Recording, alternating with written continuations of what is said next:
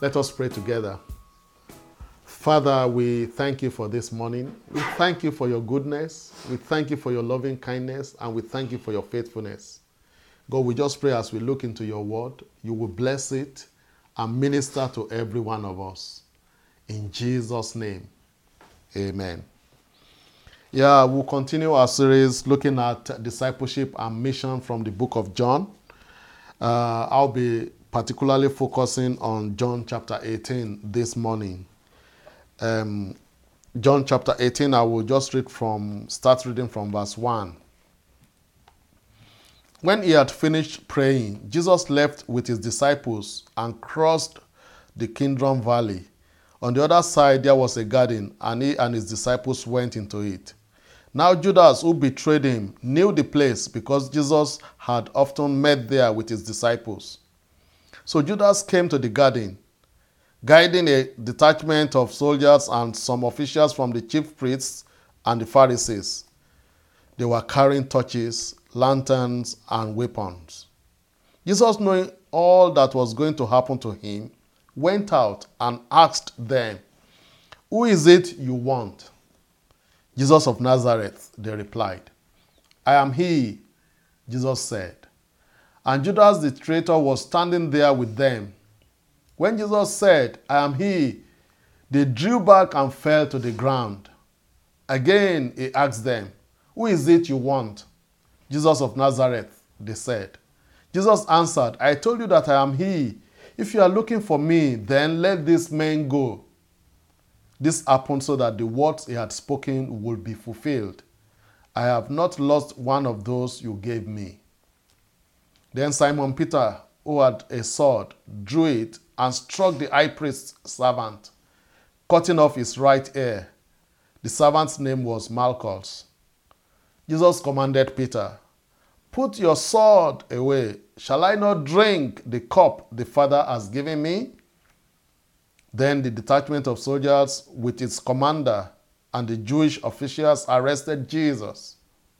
They bound him and brought him first to Annas, who was the father in law of Caiaphas, the high priest that year. Caiaphas was the one who had advised the Jewish leaders that it would be good if one man died for the people.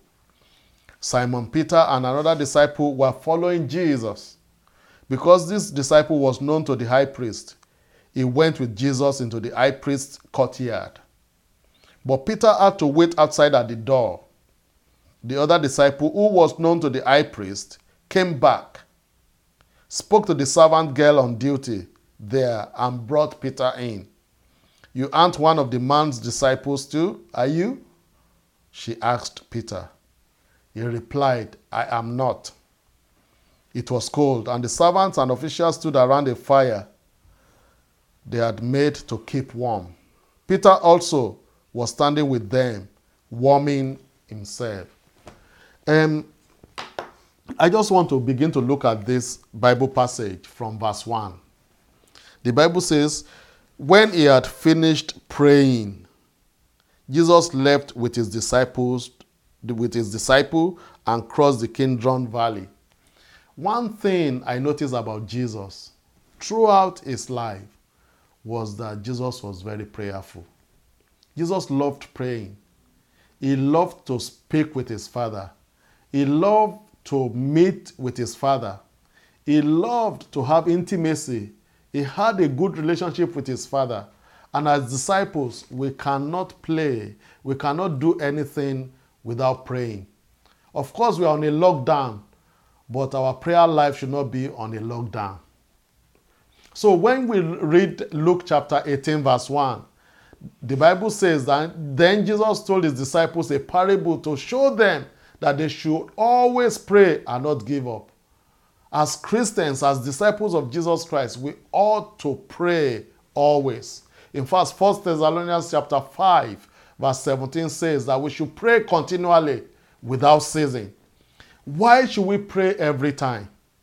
James 5:16 says, "The prayer of a righteous person is powerful and effective because when we pray, prayer releases power. Prayer releases God's boldness and confidence in our lives and prayer makes us to be effective in our work with God, in what we do, in bringing his kingdom here on earth. So Jesus didn't pray, didn't play with his prayer life. That's the first thing I noticed in that. The second thing was that Jesus encountered a problem. We all go through different circumstances in our lives. You know, sometimes we, we go through trouble, we go through tribulation. These people came to arrest Jesus, to detain him, and the Bible says they came to bound him, even with their weapons. They came to attack him. But one of the things that was ve- that I could see from that scripture, especially when you read uh, verse 2 and 3, was that Jesus Christ had prayed ahead before this happened. I know we are going through a difficult time at this period, but because we are prayerful people, we can intercede on behalf of our nation, on behalf of people. And it was just so good that you will remember a time when Jesus was telling Simon Peter, I think in Luke chapter 22, verse 32, that Satan has desired to sift you as wheat, but he said, I've prayed for you, so that your faith may not fail, so that you will not fall into temptation. It appears to me that temptation will come, troubles will come, we'll go through problems and different circumstances in our lives. But you, do you know what? Jesus says when we pray, he, he says we will not fall into temptation. So the first thing I said was the prayer life of Jesus. The second thing was the problem that Jesus faced at this time. The third thing I want to say is that Jesus is a promise keeper.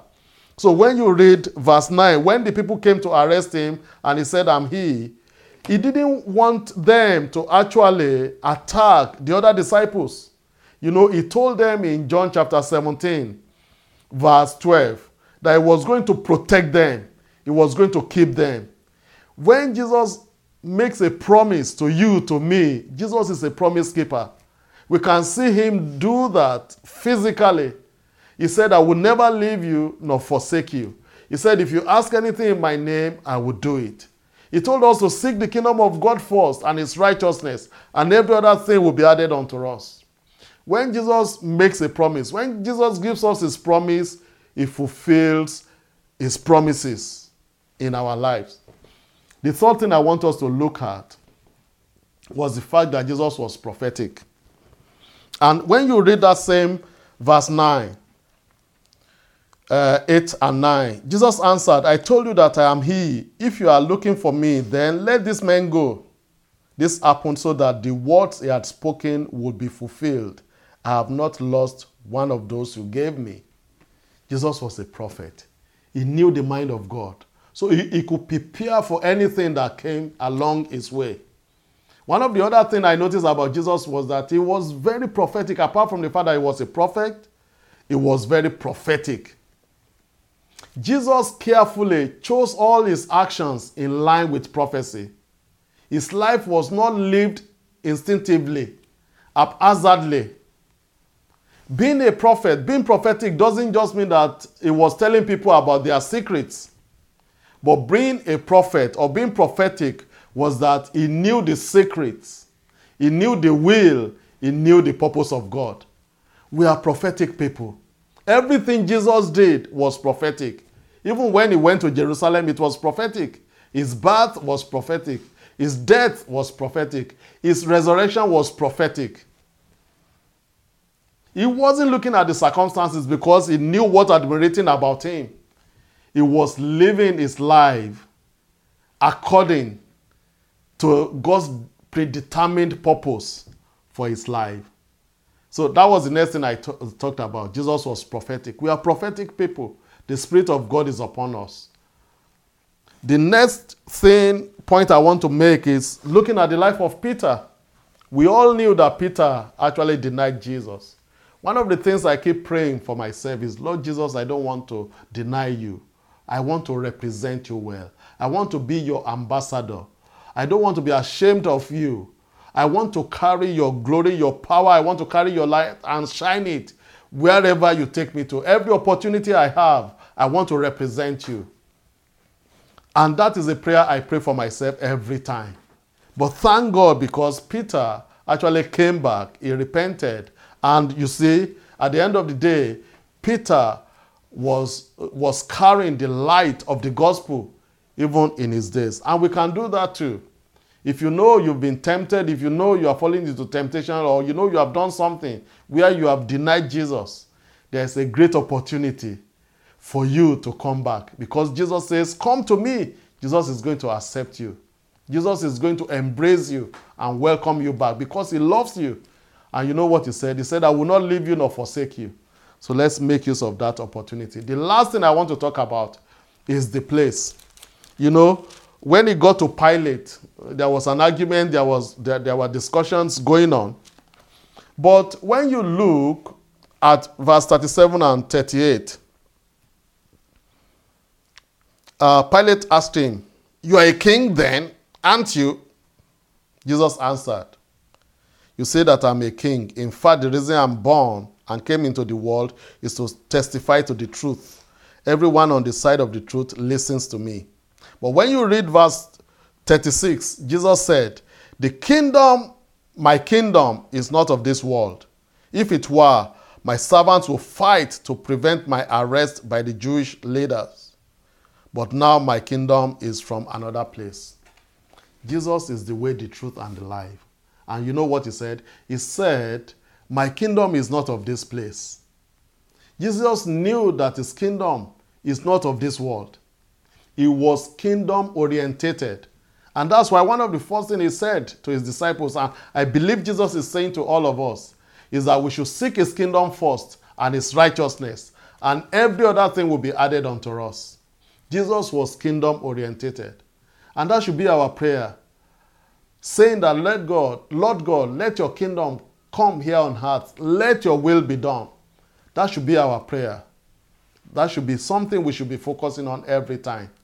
And there's an opportunity for us to do that in the next few weeks, in the next few days, where we gather together as a church with some other churches and we are praying together and we are seeking the face of God and say, God, let your kingdom come here on earth. I want to see your goodness. I want to see, God, your love. I want to see your grace. I want to see the light of the gospel, the good news shining forth in our nation, in our land. We want to see your grace. We want to see your peace here on earth. We want to see healing. That's something we can pray for. And you can say, Lord God, I want to represent you in that. I want you to use me to make that happen. Let me just go through the six points of our discussion this morning. The first thing I said was that Jesus was prayerful. As disciples of Jesus Christ, we need to be prayerful. The second thing is just that, just that, just for the fact that we are disciples of Jesus Christ, doesn't mean that we are not going to go through uh, problems, troubles, persecutions, or even different circumstances that are not favorable to, to us. Like for Jesus, he was arrested. Okay, they came to attack him with weapons, but he overcame because he came from the place of prayer. That's the second point, problem. The third point was that he was a promise keeper. He told his disciples that he was going to keep them, he was going to protect them.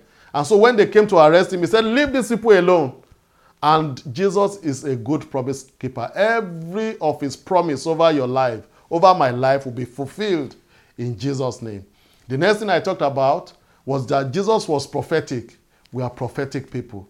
Jesus aligned in life according to what has been said about him. He knew the secrets of God, he knew the will of God, and he knew the purpose of God for his life. The next thing I looked at was Peter. That Peter denied Jesus we should all be praying about that. That Jesus, I want to represent you well. I don't want to deny you. I want to represent you. I want to be a good ambassador of yours. And the last thing I talked about was the place. That Jesus Christ was kingdom orientated. No wonder that was what he said to us that we should seek the kingdom of God first and his righteousness, and all these other things will be added unto us. He was telling us that here on earth, that uh, everything that is here on earth in the world, the lust of the flesh, the lust of the eyes, and the pride of life, they belong unto this world. They do not belong to the Father. So that's the reason why we can set our affection and our minds on things above. And we can say, Lord God, let your kingdom come. Let your will be done. That's our prayer this morning, Lord. Let your kingdom come. Let your will be done. In Jesus' name. Amen.